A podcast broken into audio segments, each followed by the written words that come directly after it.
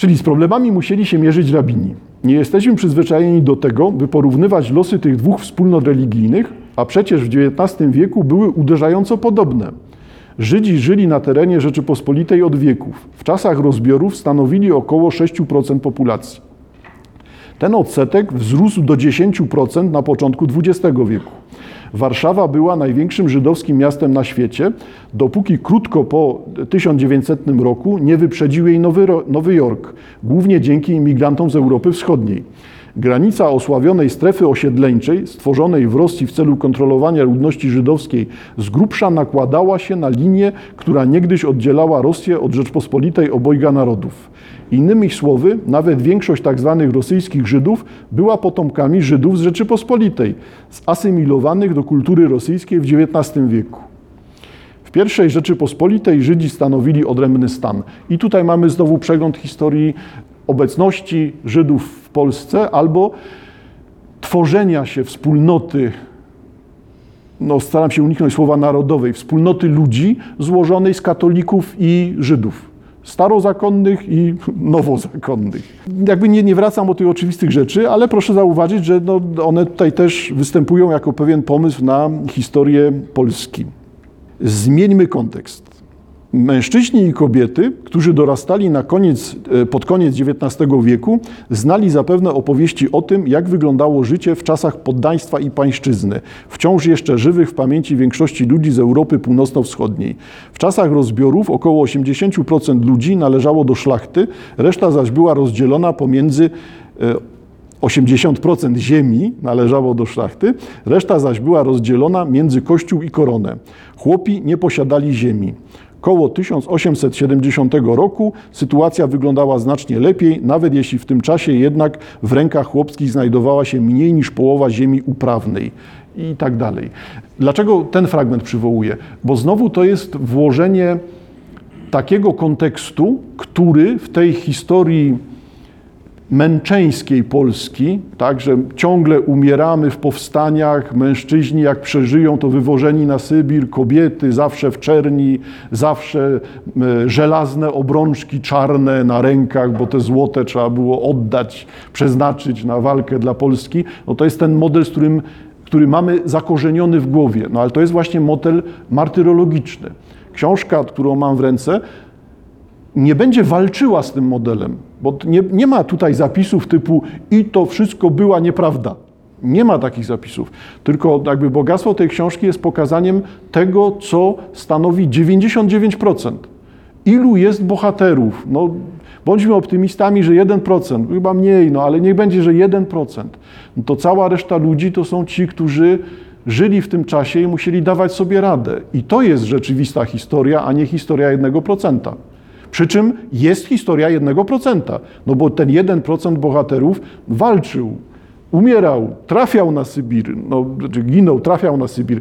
Tak, tylko tyle, że proporcje są troszkę inne. Nie? Ten pomysł na historię Polski jest pomysłem takim. No, cenimy zmarłych bohaterów, ale zobaczmy, że jest 99% ludzi, którzy musieli w tym czasie żyć, mieć pomysł na siebie, na zarabianie, na swoją rodzinę, e, na to, jak być szczęśliwymi i niekoniecznie musieli być nieszczęśliwi, bo nie umarli za ojczyznę. Całkowita zmiana punktu widzenia następuje. Czyli co jest już widoczne? E, to, że Polska bez martyrologii poradzi sobie bardzo dobrze. Historia Polski da sobie radę bez wynoszenia męczenników. Z tych naszych ostatnich spotkań, ostatniego spotkania, gdzie ja mówiłem o tej literaturze wokół zagłady, można było wyciągnąć taki, taki właśnie wniosek, e, że e, wszyscy Polacy to bestialscy, mordercy, oprawcy i tak dalej. No, no nie, nie. No. Nie wszyscy, ale jednocześnie mówienie, że w Polsce nic takiego nie nastąpiło, no, no, no nie, też nam nie pasuje.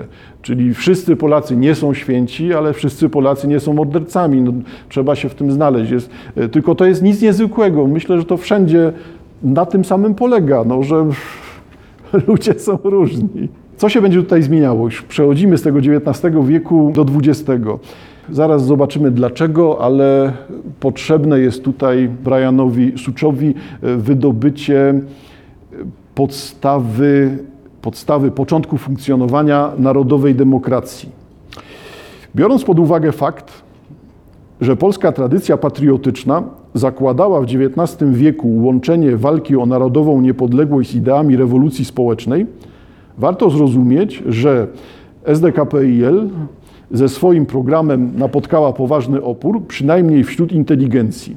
Jednak endecja Romana Dmowskiego także na swój sposób starała się zawracać Wisłę kijem, tyle że w zupełnie innym kierunku. Narodowa demokracja odrzuciła sny i iluzje o sprawiedliwości społecznej i równości, domagając się, by wszystkie grupy społeczne podporządkowały swoje potrzeby interesom narodu. I tu jest właśnie ten moment, kiedy zaczyna się kształtowanie tego poczucia należenia do narodu.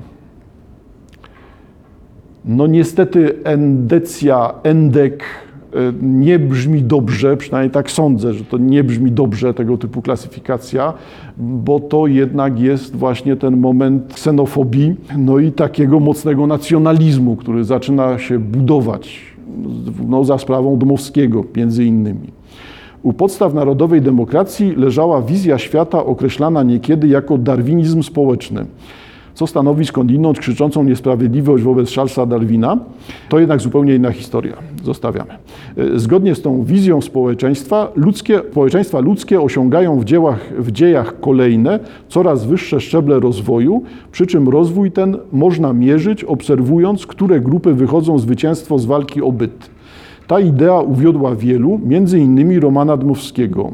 Zaczął on zdobywać silną pozycję pod koniec lat 80. XIX wieku, jeszcze jako młody student biologii na Uniwersytecie Warszawskim.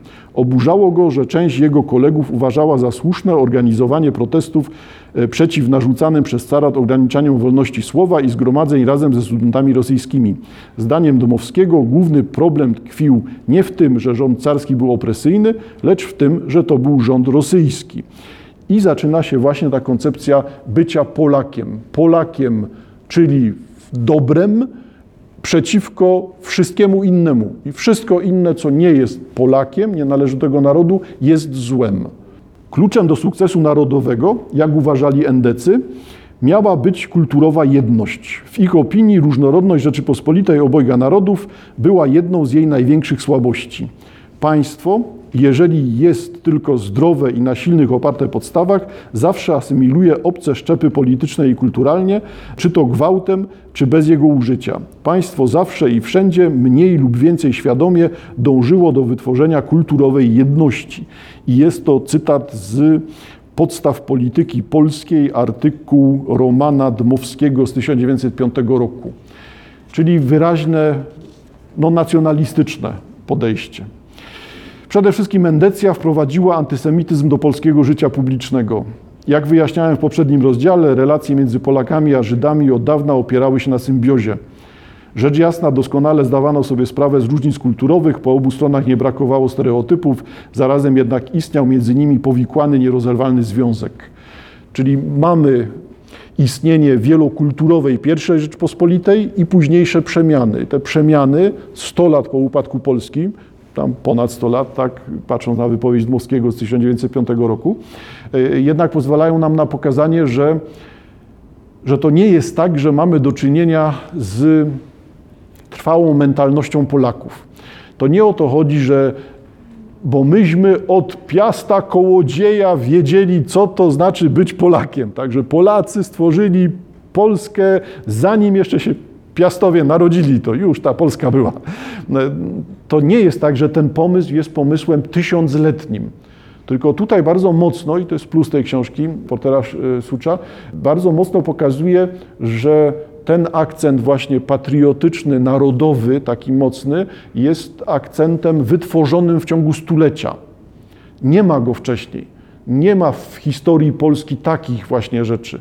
Piastowie nie tworzą Polski, co nie oznacza, że ja uderzam w Piastów, to znaczy nie tylko ja. Piastowie po prostu nie mają pomysłu na Polskę, oni jej nie budują, to nie te realia, nie te terminy się pojawiają, z mapą się nie zgadza. To jest wszystko czytaniem wstecz. I tu rzeczywiście Brian Schutz pokazuje ten moment, nie tak dawny, ledwo ponad 50 lat temu, e, kiedy odbyła się walka propagandowa. Co w końcu stało się w 1966 roku? Czy narodziło się państwo polskie, czy też Polska przyjęła chrzest? W obie strony niby można to rozegrać jako konflikt, a w rzeczywistości nie jest konfliktem. I to jest właśnie też ciekawa uwaga Briana Szuca, że to są dwie strony, które niby były w starciu. No, państwo pamiętacie, tak, że albo mamy e, święto kościelne Chrztu Polski, tysiąclecia Chrztu Polski, e, albo mamy święto państwowe e, od zbudowania, stworzenia Polski, tej samej. Nie? I w tym momencie politycy podpisują się pod Piastami, Polska Piastowska. Należy to do tej propagandy, która e, no, komunistycznej, socjalistycznej, lewicowej, jak ją chcemy nazwać, e, która obowiązywała w Polsce po 1945 roku. No to z drugiej strony mamy propagandę kościelną. Także to chodziło o przyjęcie chrztu przez Polskę. Tylko zauważcie Państwo, że obie te strony upierają się właśnie przy tym, że to i była Polska. Chrzest przyjęła Polska, albo tysiąclecie państwa polskiego. Nie? I to się zdecydowanie rozjeżdża z historią. Po prostu nie da się takiego stanowiska uzasadnić. Jaka Polska, jacy Polacy? No, nie, ma, nie ma ciągu. Nie możemy tutaj niczego umieścić. Ewidentnie jest to pewna propaganda. Jeżeli nie chcemy słowa propaganda, no to jest to właśnie pewien model myślenia, pewna mentalność, przekonanie, chęć stworzenia sobie protez. Skoro nie jesteśmy drugą Japonią, bo to, no ale skoro w latach 70. okaże się, że nie mogliśmy jednak zostać drugą Japonią, no to trzeba wymyśleć sobie coś odpowiednio dużego, co nam zastąpi pozycję, do, doklei się do tej pozycji, czy pozwoli nam na to, żeby stanąć jednak na tych palcach i gdzieś sięgnąć ponad głowę. No, interesujące jako pewna, znaczy mówię teraz znowu o książce Briana Sucza, jako pewna, pewien pomysł na to, żeby spuścić powietrze z historii Polski. Jakby przestać widzieć w tym takie rzeczy, no właśnie, nie? typu z szablą na czołgi, czy tam e, dzieci katowane we wrześni, jak chcemy, bardziej wzruszająco. No, jesteśmy z tym oswojeni, tylko, no, tylko właśnie, tylko z czym po prostu, co się wtedy wyłania. E, może historia dotycząca tego, ile jak ludzie radzili sobie w XIX wieku, że jednak mieli co do garnka włożyć i jednak chcieli mieć dzieci. To ta historia wygląda na to, że jest ciekawsza niż ta historia, a ilu ich zginęło w tej potyczce z Rosjanami. Jest większa ta historia. Ta historia normalna, niepartyologiczna jest większa. Sięgając znowu do takich właśnie weryfikacji momentów historii Polski.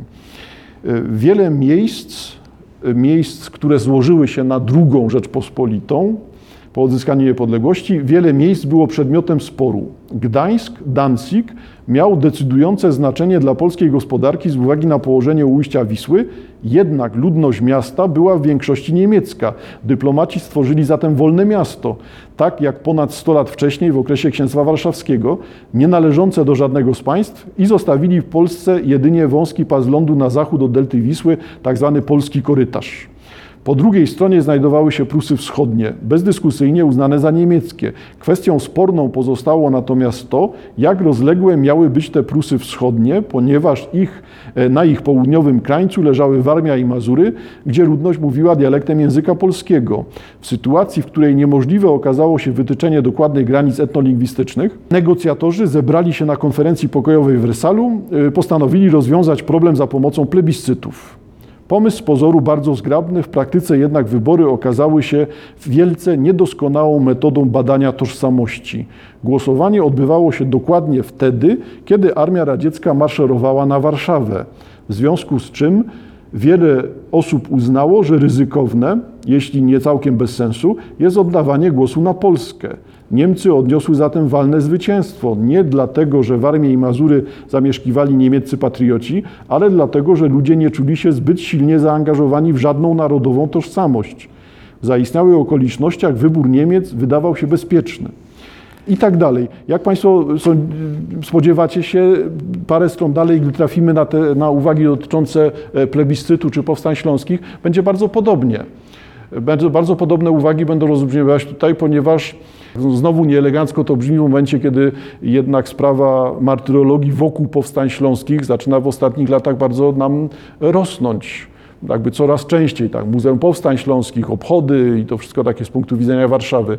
No a tymczasem tutaj docieramy właśnie do tego, no, to, że Pol, że odbył się na Śląsku plebiscyt, nie oznacza opowiadania się albo po stronie Polski, albo po stronie Niemiec, tylko oznacza to znalezienie się w sytuacji bardzo złej, czyli ja jestem ani w tym obozie, ani w tym obozie, a dla innego miejsca nie ma.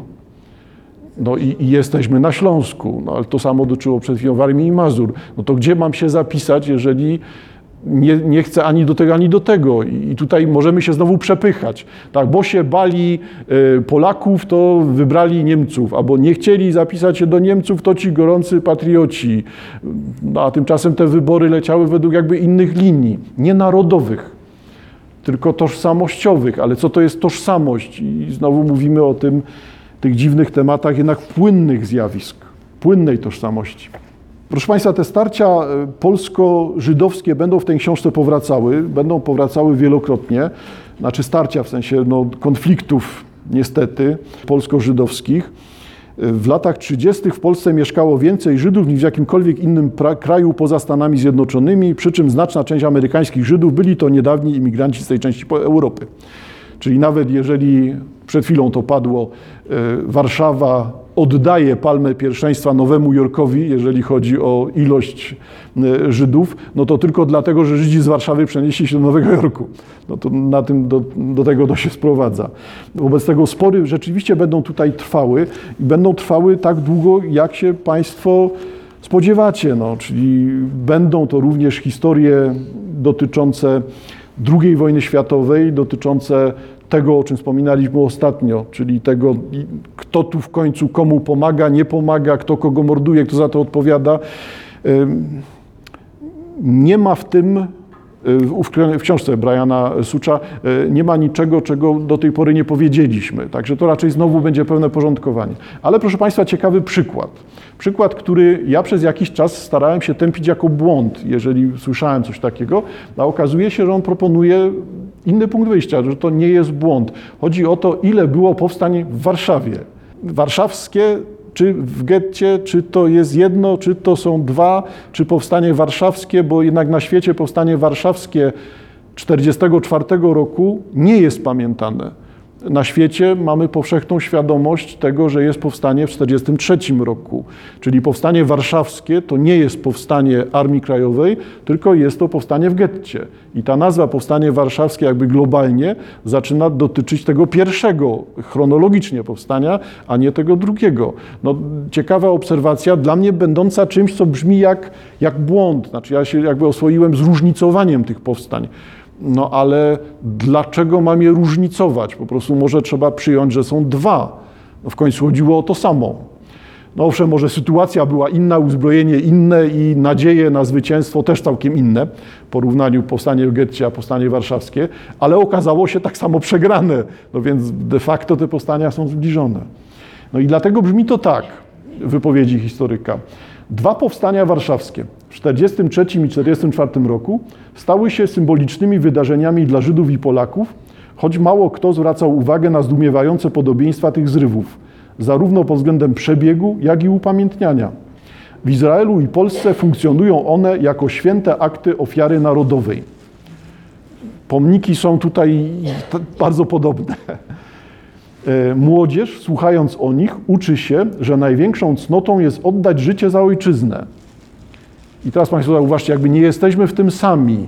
E, czy to oznacza, że Żydzi są tak niezwykli jak Polacy, albo Polacy tak niezwykli jak Żydzi? Nie, to pokazuje, że przekonanie o tym, że Polacy są miarą świata, no jest mylące, że wiele znajdziemy przeciwieństw, wiele znajdziemy podobieństw, nie można się dać skusić takiemu właśnie myśleniu, że tylko Polacy ginęli tak ofiarnie w walce z nazizmem. No nie tak. Święte ofiary, y, akty ofiary narodowej. E, młodzież, słuchając o nich, uczy się, że największą cnotą jest oddać życie za ojczyznę. Ludzie zatrzymujący się na ulicach z wybiciem godziny W, cieszące się rozgłosem Muzeum Powstania Warszawskiego i niezliczone pomniki oraz tablice rozsiane po całym mieście gwarantują, że żaden warszawiak, a może i żaden Polak nie zapomni o tamtych zajściach. Było tak zanim jeszcze prawica na początku XXI wieku uczyniła powstanie 1944 roku głównym elementem swojej polityki historycznej.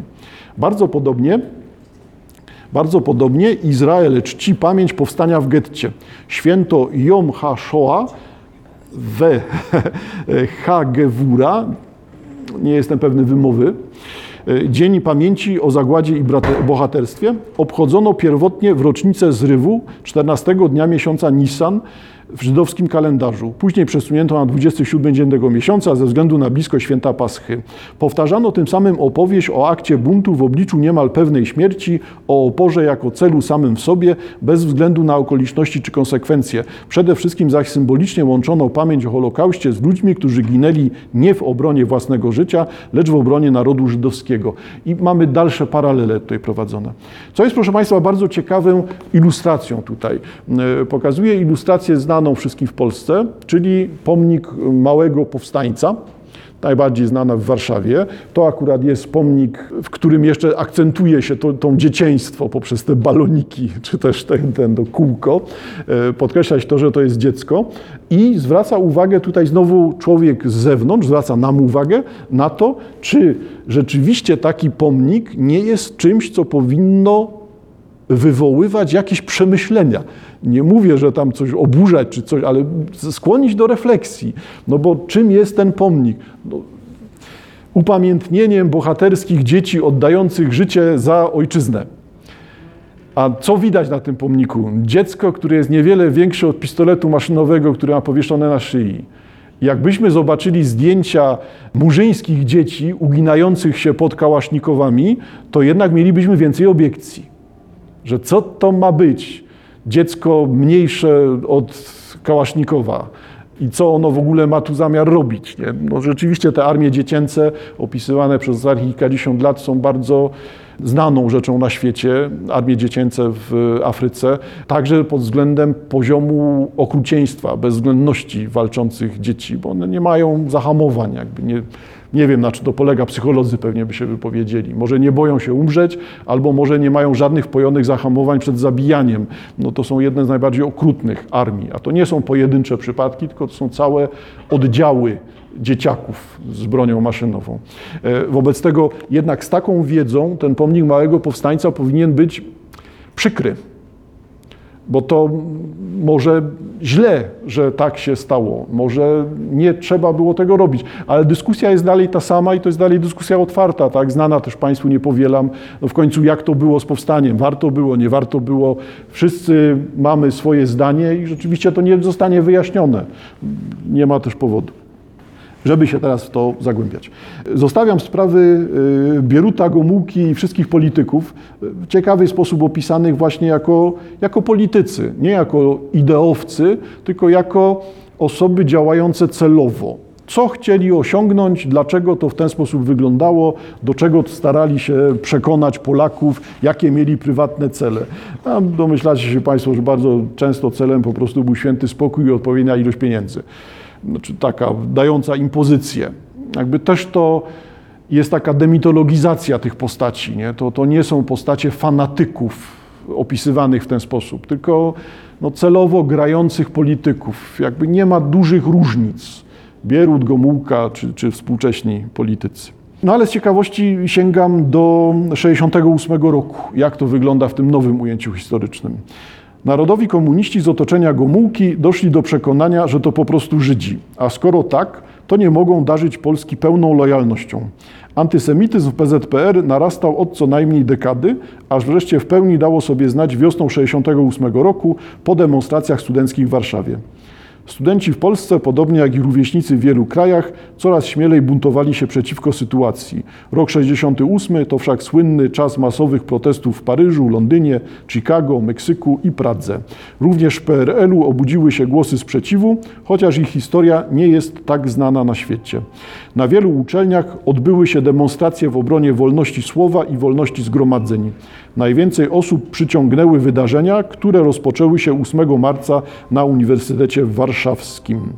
Demonstrantów pobito i zadbano, aby wszystko wyglądało jak zamieszki, a nie pokojowy protest.